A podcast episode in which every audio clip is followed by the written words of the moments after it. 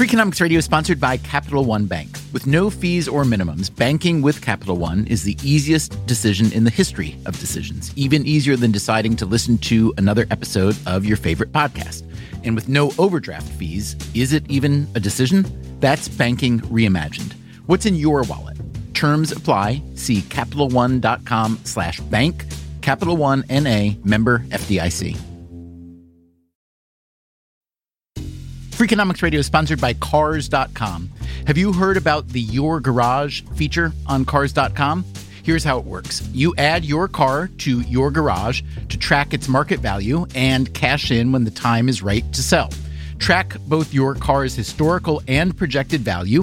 When it's time to sell, easily secure an instant offer from a local dealership or sell it yourself on Cars.com. Start tracking your car's value with your garage on Cars.com. Hey there, it's Stephen Dubner. This week from our archives, episode number 323. It's called Here's Why All Your Projects Are Always Late and What to Do About It. Hope you enjoy. In 1968, just over 50 years ago, the governor of New York State, Nelson Rockefeller, received a proposal he'd commissioned. It addressed the mass transit needs of the New York City area. One centerpiece of the plan was a new subway line that would run from lower Manhattan up the east side and into the Bronx. It was called the Second Avenue Subway. Four years later, Rockefeller and New York City Mayor John Lindsay held a groundbreaking ceremony for the Second Avenue Subway, but not long afterward, the project was shelved because of a fiscal crisis. Years later, a new governor, Mario Cuomo, tried to restart it, but once again, the budget would not allow, and back it went on the shelf. By now, the Second Avenue subway had become a punchline. A New Yorker would promise to pay back a loan once the Second Avenue subway was built. It came to be known as the most famous thing that's never been built in New York City. But then, along came a man named Michael. Here, I'm going to let him say it. Michael Horodniceanu uh, if you look to see how people on Second Avenue would recognize me as Dr. H, no one is really willing to pronounce my last name. Okay, let's go with Dr. H. He is a longtime transportation scholar and executive. In 2008, he became president of capital construction for the Metropolitan Transportation Authority. And one of the first things he did was restart the Second Avenue subway. By now, it was 40 years since Governor Rockefeller's original proposal. Dr. H updated the budgets and estimates and finally got construction started. In 2010, a massive tunnel boring machine began its work underneath 92nd Street. So they're about to start, and then they probed ahead the, into the rock, and then suddenly the realization is that uh, the quality of the rock was poor in effect, there was water going through there. So the decision was made that we have to freeze about close to two blocks. It took us four months to actually freeze the ground. Uh, and it's costly. Uh, on Second Avenue, we spent $10 million to do it. $10 million in four months just to freeze the ground, just to start building the tunnel. Would New York City ever get its Second Avenue subway? The reason this story became so famous is that it is such a grotesque example of a blown deadline. But surely you can identify, surely you've been involved in something, maybe a work project or a home renovation, even writing a paper that was also grotesquely late and painful and expensive. Today on Freakonomics Radio, why are we so, so, so bad at finishing projects on time? And what are we supposed to do about it?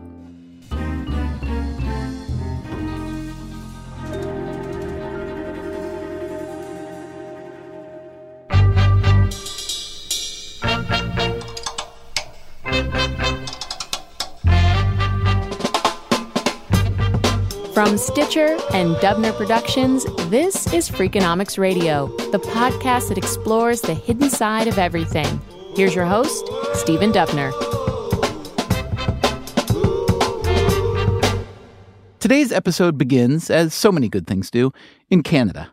All right. Well, I'm Roger Buehler, and I'm a professor of psychology at Wilfrid Laurier University. That's in Waterloo, Ontario. I study social cognition as well as judgment and decision making. Buehler has long wanted to know why we're so bad at managing projects. His interest began during grad school with a personal puzzle. Every night as I'd leave the office, I would pack up my briefcase with jobs to do at home.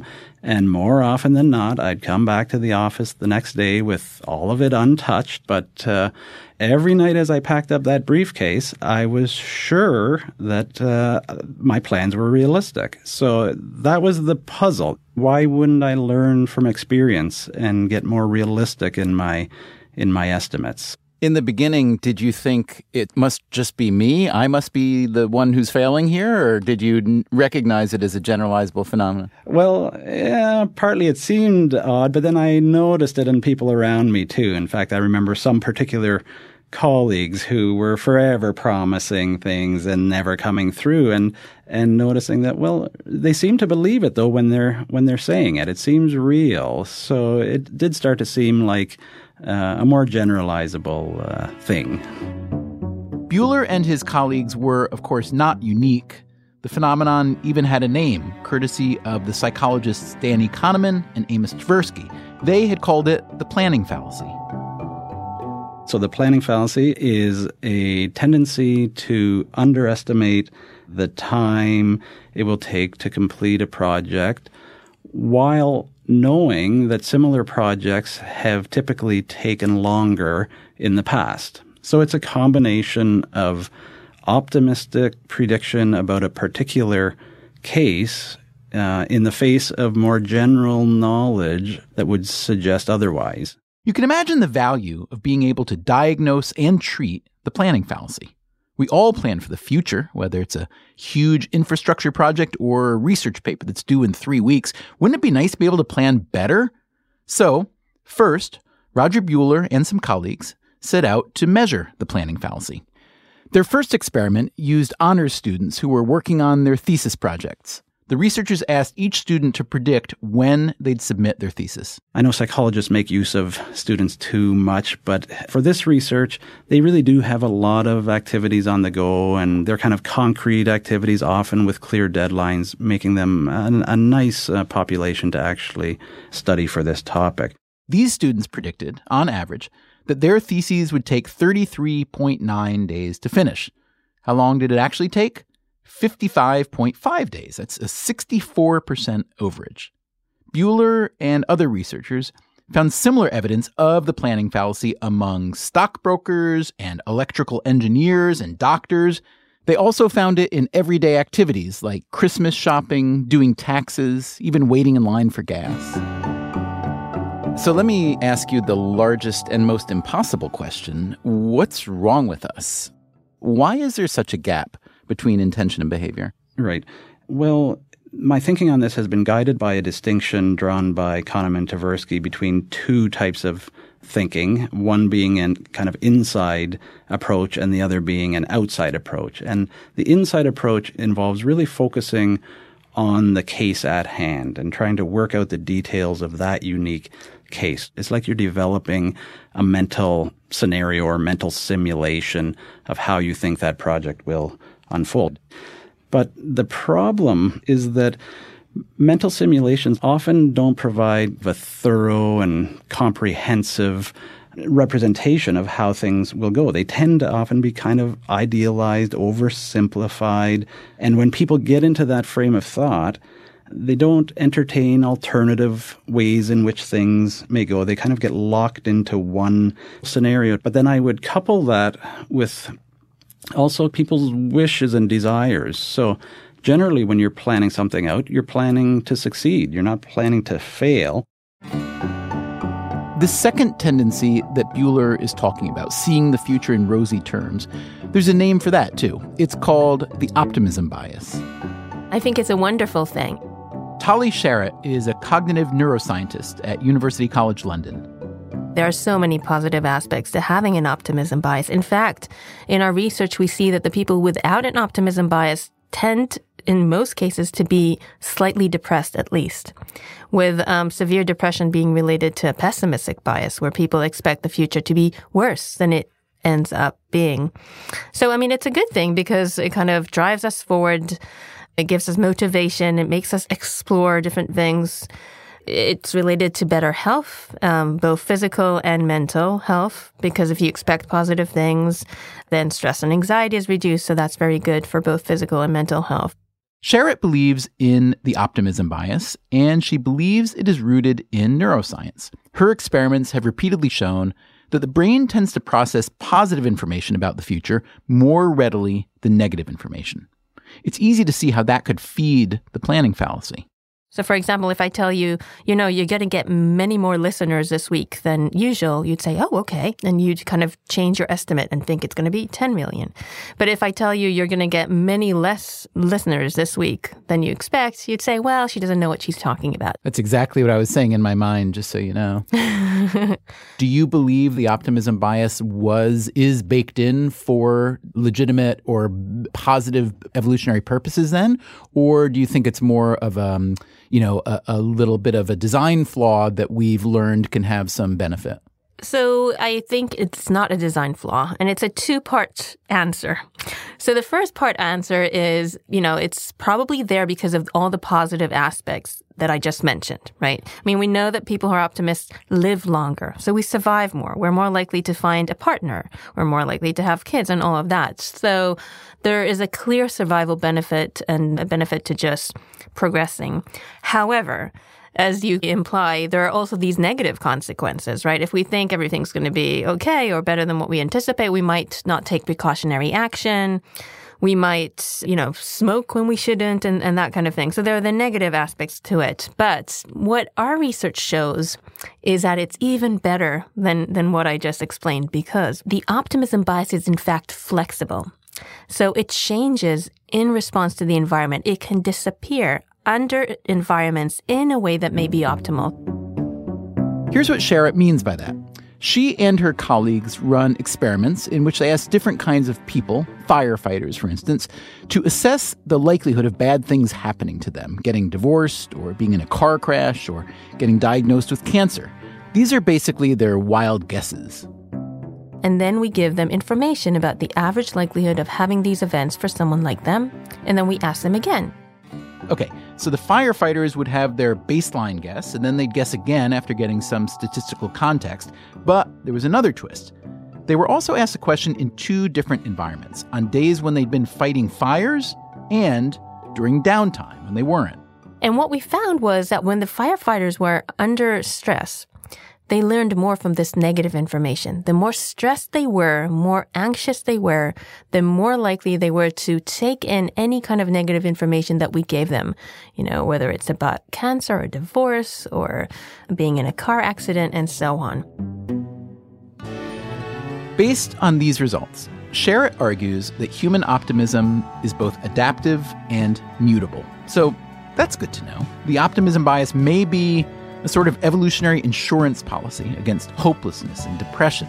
And maybe it's played a role in some of the astounding progress that humankind has made over the millennia. You'd have to be pretty optimistic to come up with space travel and aspirin and French cuisine, n'est-ce pas? But still, wouldn't it be nice to also figure out how to get projects done on time and on budget? That is something that Katherine Milkman has been thinking about for years. I'm a professor at the Wharton School of the University of Pennsylvania. Milkman's PhD is in computer science and business, but as an undergrad, she studied operations research, which means what? You try to figure out how to be more efficient about everything using math. To that end, Milkman has spent a lot of time studying and teaching the planning fallacy. And yet, this does not personally inoculate her against it. Well, uh, I will tell you that it took longer to prepare to talk to you about this than I expected. uh, like how long? um, I don't know, like an hour. Wow, yeah, that's a lot. Yeah, but it's planning fallacy. I was sure it would take like 10 minutes. In her research, Milkman has found that when groups work together on a project, a number of factors collude to form the planning fallacy. So, one is overconfidence, or the tendency we have to think we'll do things better than we will. We are overconfident for many, many reasons. One is that it makes us feel better about ourselves. We're often rewarded for it. Imagine two people walked into an interview and one of them says, I'm going to be great at this job. I'm great at everything I do. And the other person says, I hope to be great at this job. I try to be great at everything I do, but sometimes I fail. I think most of us would respond more positively to the person who says, I'm going to be great. And that is a lifetime of feedback we give people. We're rewarding them for overconfidence constantly. So there are individual biases like overconfidence, but with large projects, there's also what's called coordination neglect. And coordination neglect is the failure to think about how hard it is to put stuff together when other people are involved. And so that can make the planning fallacy bigger and badder when there are teams of people trying to finish work on time. From an economic standpoint, this sounds backwards. You would think that larger size theoretically creates more specialization of labor and ultimately higher productivity. Why doesn't it? So when you staff a bigger team on a project, you focus on all the benefits associated with specialization, what you just mentioned. And what you neglect is to think about how challenging it is to get that work all back together into a single whole. So this engineer now has to talk to that engineer about how to combine their outputs into one integrated system. And there's one more component of the planning fallacy, a blatantly obvious one. It also relates to procrastination because of self control failures, we put it off. And then that can make the planning fallacy a bigger issue because if you don't start the project on time because you keep putting it off, how in the world are you going to finish it on time? And, and let me ask you this what is, if we have any idea, the primary root cause of procrastination? oh God, what is the primary root cause of procrastination? I'm like, get to the heart of everything I've thought about for the last 15 years in one question.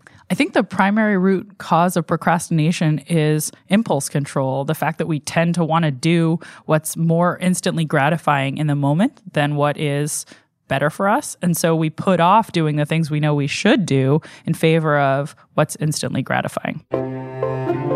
There is reason to believe that our impulse control is being tested today more than ever. With the revolution in digital communication has come a blizzard of notifications, alerts, messages, and more. While there are obvious upsides to the speed and magnitude of this communication, there are also costs. Information overload is thought to decrease U.S. productivity by at least $1 trillion a year. What to do about all that wonderful, terrible digital distraction? We brought that question to Justin Rosenstein. I'm the co founder at Asana. Okay. Asana, for those who don't know what it is, let's start with that. Mm-hmm. Asana is software that enables teams to be able to work together more easily. All right, but let's back up. Rosenstein's first job was at Google. Here's how he envisioned that job before it began. I'm going to be spending all my time working with these world class engineers, world class designers, figuring out great things that we can do to be able to make people's lives better. And he did work on some exciting projects. I was the original product manager for Google Drive and helped co invent a lot of that. I co invented Gmail Chat. But the reality of working at Google didn't match his vision of working at Google. Literally, the majority of the time, was spent not doing work, not writing code, but was doing the work about work. It was making sure that the left hand knew what the right hand was doing.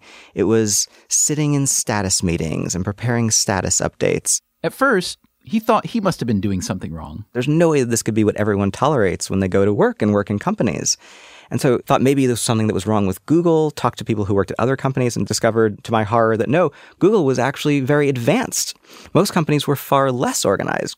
He looked around for software solutions. There were a lot, but none that did what he wanted. What I really wanted was just a single place that I could go to see what is everyone on my team working on and who's responsible for which things and what's the sequence and what are the dependencies between those things. So, nights and weekends, he started hacking together some software to accomplish that. And I just built it as something for me and a few dozen people that I worked with to use but it grew virally within Google. And that really startled me because Google has access to the best tools in the world. It was insane to me that there were so many people who were excited about what I had built.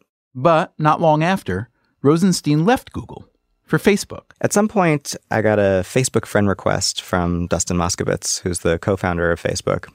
And so eventually was persuaded that, yeah, it would be exciting to, to be a part of that.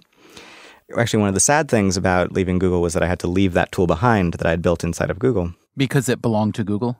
Because, yeah, because it was intellectual property of Google. Rosenstein asked Moskovitz if Facebook had the same project management problems he'd seen at Google. And he was like, you have no idea. I am tearing my hair out. By the time I get information about what the people in my own company are working on, the information is so old that it's wrong. By day, Rosenstein was helping invent Facebook's like button. At night and on weekends, he and Moskovitz started talking about a software solution to help manage their workflow. And at some point, we started building it. We started actually implementing that solution. And this internal tool that we built at Facebook took off. And they realized their solution wasn't unique to Facebook or Google or just tech companies. What they had developed, he believed, we had developed a general solution that would enable any team to be able to work together more effectively. So this time, did you own the IP? That is Facebook's IP, and, and the work that we did there, actually, Facebook still uses it to this day. Rosenstein and Moskovitz eventually left Facebook to start up Asana. What really made us decide that we wanted to leave Facebook was really feeling like this was itself a Facebook sized opportunity. So I understand that you and Dustin, I guess, had an estimate for how long it would take to get the company up and running. I'd love you to talk about that and how long it actually took. Yeah, we were hopeful, especially given that by this point I had built some version of this twice. And we were like, maybe in about a year we'll be able to launch the first version of the product. And it took three years. By now, Asana has a large and prestigious customer list. They're one of dozens of companies that build productivity software. The market is estimated at $1.2 billion. Rosenstein, like Katy Milkman, believes that a key to success here lies in mastering impulse control and in fighting distraction. Continuous partial attention is this term for this state that it's easy to get into if you're not careful, where you're never quite focused on any one thing. And I think humans in general tend to distract themselves, but we've entered a world in which distraction has become more and more the norm. Your cell phone buzzing, some chat message coming in. And there, there's research from the University of California at Irvine that every time you get interrupted, it takes 23 minutes to fully recover. It is an irony, however, isn't it, in that you're creating software to solve the problem that's been created essentially by software? Software has been a big contributor to that problem. And as I mentioned, I co invented the like Including button, the so firms you used to work for. Yeah. yeah. so uh-huh. I've thought about this issue quite a bit. So this is um, all atonement, in other words, on some level at least. Yeah. Now, you point out this really important point that there are unintended consequences. And things that I've worked on in the past have had this property where even if you have the intention that they'll be used entirely in a good way, sometimes there are negative things you couldn't foresee. I think that the answer to that is neither to shrug and to just say, well, whatever happens, happens, nor is it to become a Luddite and say, well, we have no idea what the unintended consequences of anything is going to be, so we shouldn't even try building things. The middle way is to accept there will always be unintended consequences, but we can notice those unintended consequences and then design through them. Coming up on Freakonomics Radio, how do you design through those consequences? When it comes to going over budget, here's one simple solution. You'd add 40% to the budget. And more generally, another solution algorithms. And if you're enjoying this podcast, tell the world. Leave us a rating or review on Apple Podcasts or wherever you listen. You can also tell your friends about us via Twitter, Facebook, and LinkedIn. We'll be right back.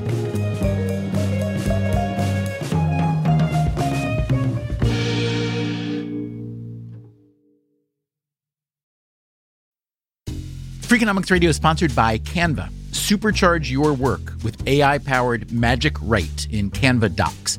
You can just describe what you want to say in a few words, and Magic Write will generate a draft in seconds. You can use it for sales proposals, marketing plans, job descriptions, meeting agendas, you name it. Tweak your draft, and you're done. It is a serious time saver and the perfect way to beat the blank page. Generate your draft with Canva Docs at canva.com designed for work. Freakonomics Radio is sponsored by Redfin. Whether you need to buy or sell a home, or you're just obsessed with looking at homes for sale, Redfin has got you covered. Redfin updates their listings every two minutes, and they give you personalized recommendations based on the homes you like, so you can find the home that's just right for you. With the top rated Redfin app, you can favorite homes, share listings with others, and schedule tours even the same day with a local Redfin agent. And if you're looking to sell, Redfin agents get you the best price possible for your home. With a listing fee as low as 1%, Redfin's fees are half of what others often charge. In fact, last year, Redfin saved home sellers $127 million. No matter where you are in your real estate journey, Redfin can help. Download the Redfin app to get started today.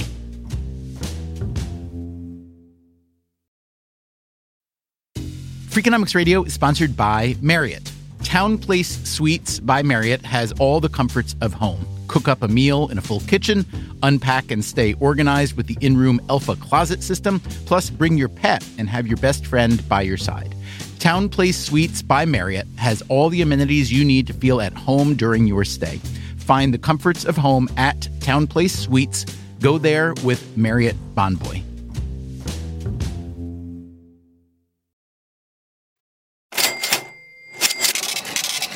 There are a lot of reasons why that project you planned can take way longer than you anticipated and cost way more.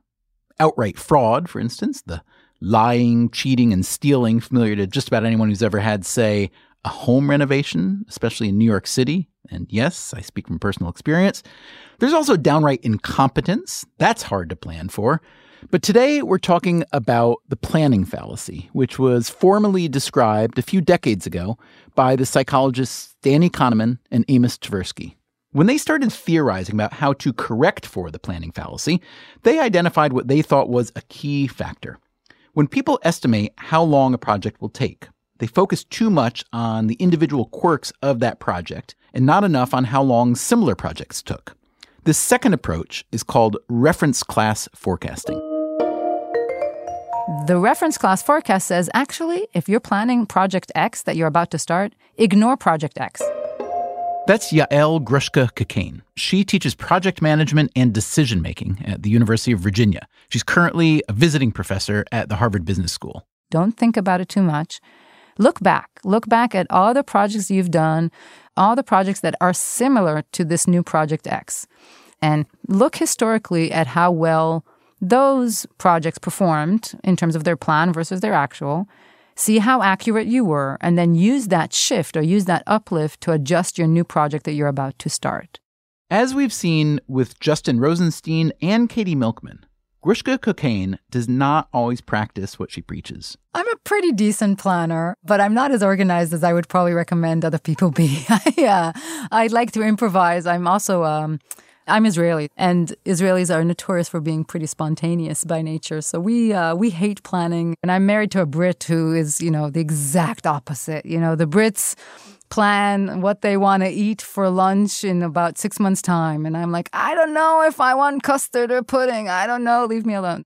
Grushka Cockayne has been studying the planning fallacy in governments as well as in private firms, and she likes the trend line. I will say that more and more companies these days are improving their performance overall. She believes that further improvement lies in a stronger embrace of, no surprise here, data. More and more government bodies are publishing some planned and some actual deadlines and budgets and tracking performance and tracking historical plans and actuals is the fundamental first step in overcoming the planning fallacy. So, um, the main broad insight is you should track your performance because if you just start with that, uh, let alone anything more sophisticated, you would raise the profile of the issue as a performance issue within the organization and you will improve. One profession that exemplifies this improvement meteorologists, believe it or not. While we like to give them a hard time, we all have weather apps on our phone and we trust them quite a great deal because,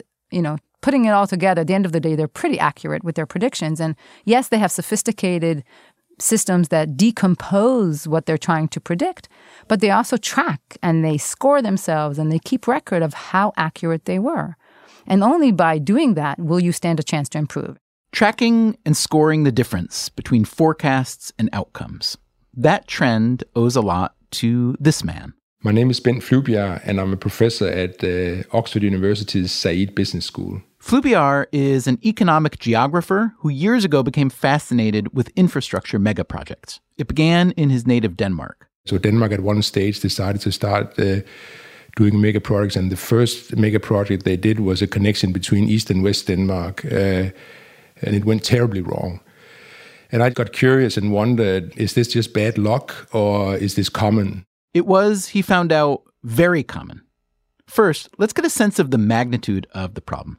Flyvbjerg has estimated that infrastructure projects with a budget above $1 billion add up to between 6 and 9 trillion dollars a year globally. That's about 8% of global GDP. So uh, we've studied estimated cost and actual outturn cost for, for hundreds uh, of projects around the world. And it turns out that 80 to 90% of all projects have cost overruns. We did the same for schedule. So comparing estimated schedule, how long would it take, with actual schedule, how long did it actually take, and found the same thing that 80 to 90% of projects have schedule overrun. So it takes longer, uh, many times years longer than originally planned. These data led Flyvbjerg to establish what he calls the iron law of megaprojects. Over budget, over time, under benefits, over and over again. And it's a long standing trend. So uh, our data now go back 100 years, and we find that it's a very constant situation. It doesn't matter which uh, part of the period you look at, you, you have uh, constant cost overrun, and you have constant schedule overrun, and you have constant benefits shortfalls. Okay, so why does this happen?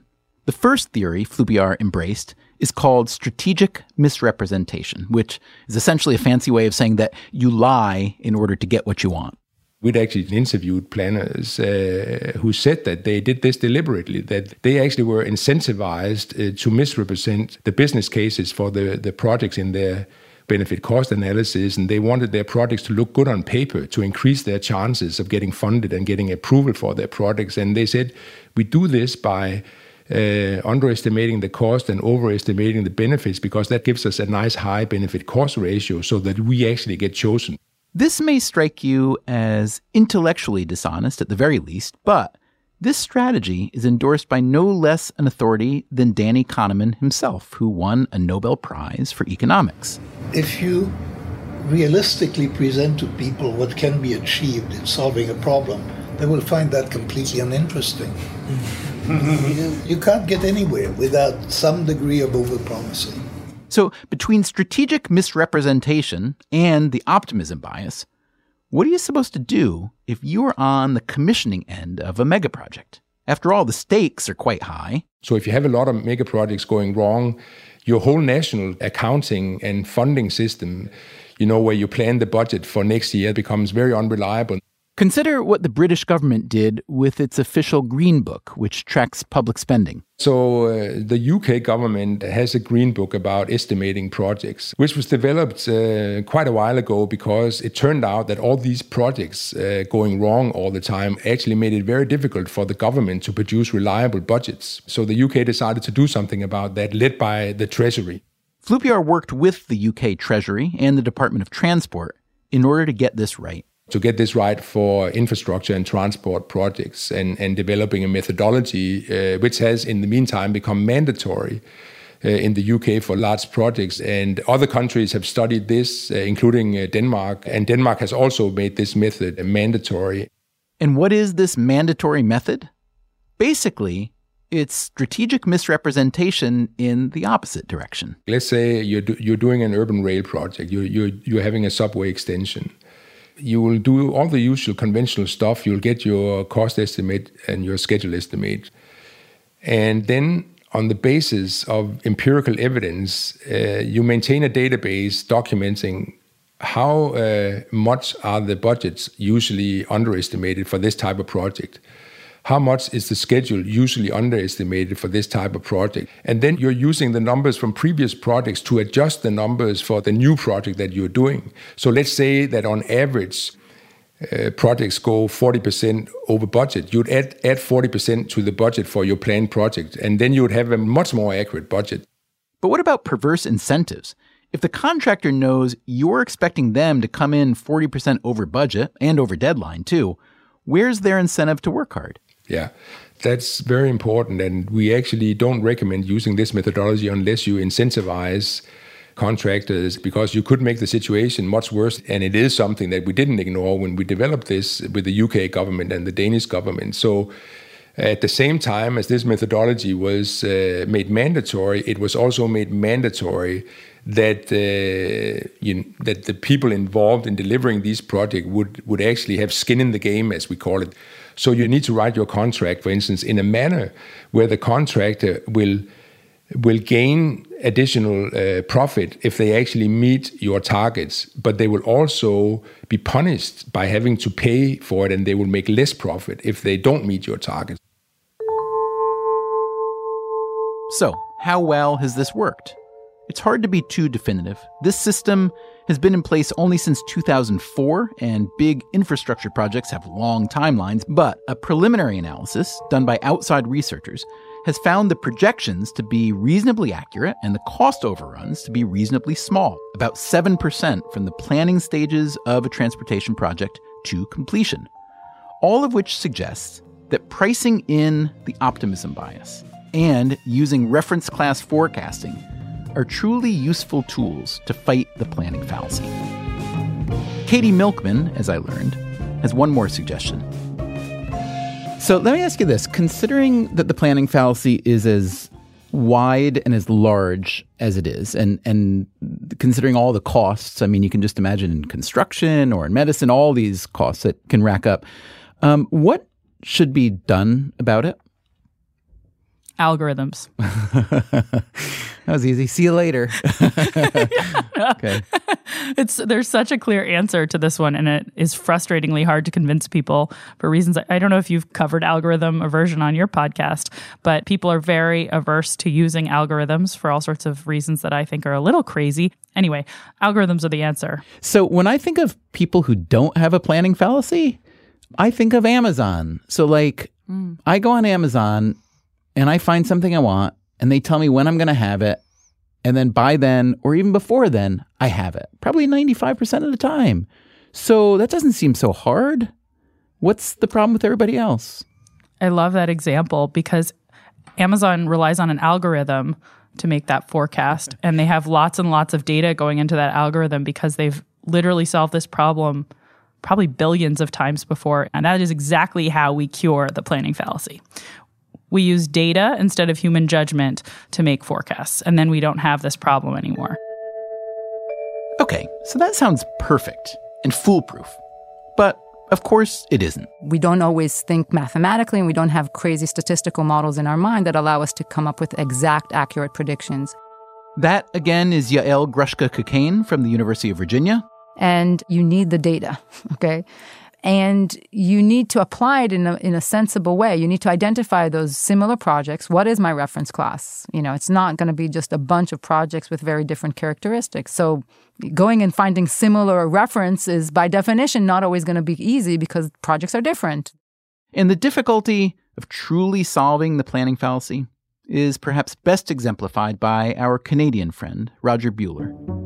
So you began by telling us that you got interested in the planning fallacy out of personal experience. You'd bring this briefcase home full of work and never get it done. Have you improved over time? Uh, unfortunately, no. I'm still carrying around this overweight uh, briefcase. I do think I've learned and that I'm more open uh, to using my past experiences and probably more likely having studied it this many years to, to pause and ask myself, okay, what's what's happened in the past, and I should take that in. Um, but even so, it's it's it's not the natural way to do it. Um, it still takes effort to to make your predictions in that manner. It's easier to fall into an optimistic plan for the case at hand. Was there ever a more optimistic plan than New York Governor Nelson Rockefeller's plan to build the Second Avenue subway in New York City? As you'll recall, the proposal was hatched in 1968.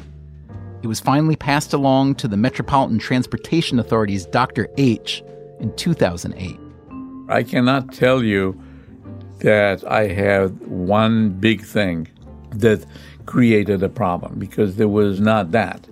You do have the little things that constantly interfere. Those little things tend to add up. In 2007, the MTA pushed back the completion date to 2014. A year later, it was pushed back another year. Same routine the following year. It took a work acceleration agreement and an infusion of $66 million above the planned budget to finally bring the project home on the last day of 2016. Second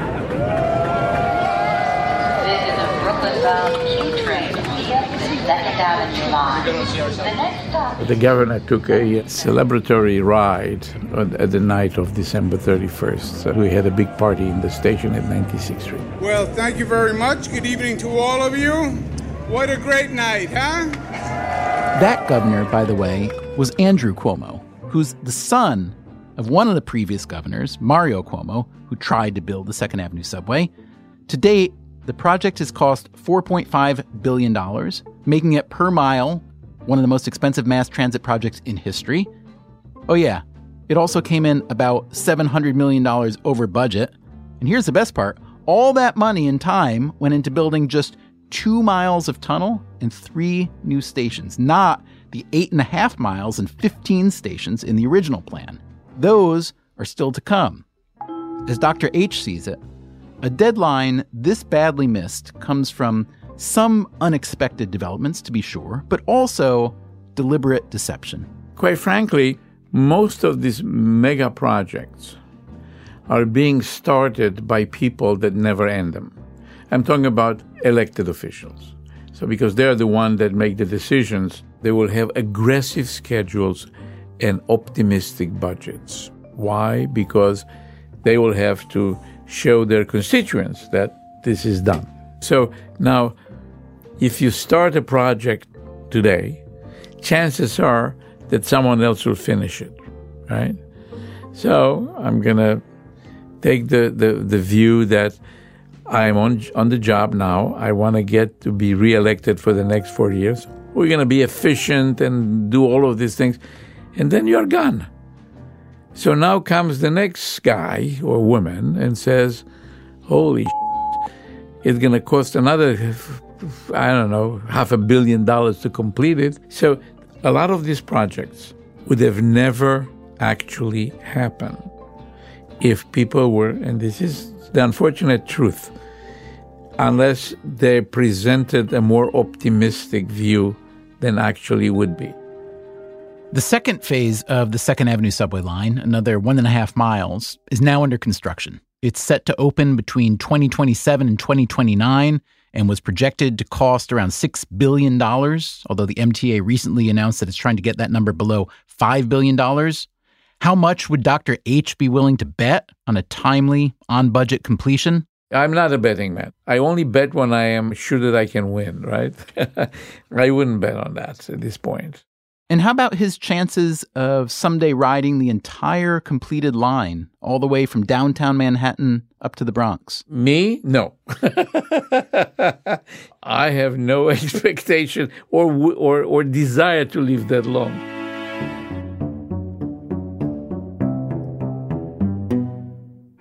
Next week on Freakonomics Radio, we'll continue with the mind over matter theme. This time, why is it so, so, so hard for most of us to ever change our minds on matters small. By age 35, if you're not eating sushi, 95% chance you never will. And large. So this was like almost a year after the war had started or the invasion had happened. And that's the moment that I decided, you know, these people are really nuts. How to give yourself a slightly better than zero chance of being able to change your mind? It's next time on Freakonomics Radio. Freakonomics Radio is produced by Stitcher and Dubner Productions. This episode was produced by Alvin Melathe. Our staff includes Allison Craiglow, Matt Hickey, Harry Huggins, Zach Lipinski, Greg Rippin, and Corinne Wallace. Our theme song is Mr. Fortune by the Hitchhikers. All the other music was composed by Luis Guerra. You can subscribe to Freakonomics Radio on Apple Podcasts or wherever you get your podcasts. The entire archive is available on the Stitcher podcast app or at Freakonomics.com, where we also publish transcripts and show notes. If you want to hear the entire archive ad-free plus lots of bonus episodes, go to stitcherpremium.com slash freakonomics. We also publish every week on Medium a short text version of our new episode. Go to medium.com slash freakonomics radio.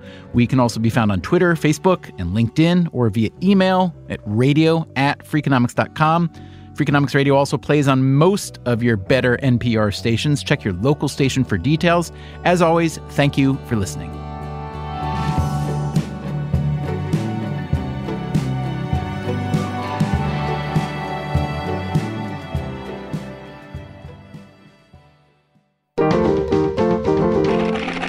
Stitcher.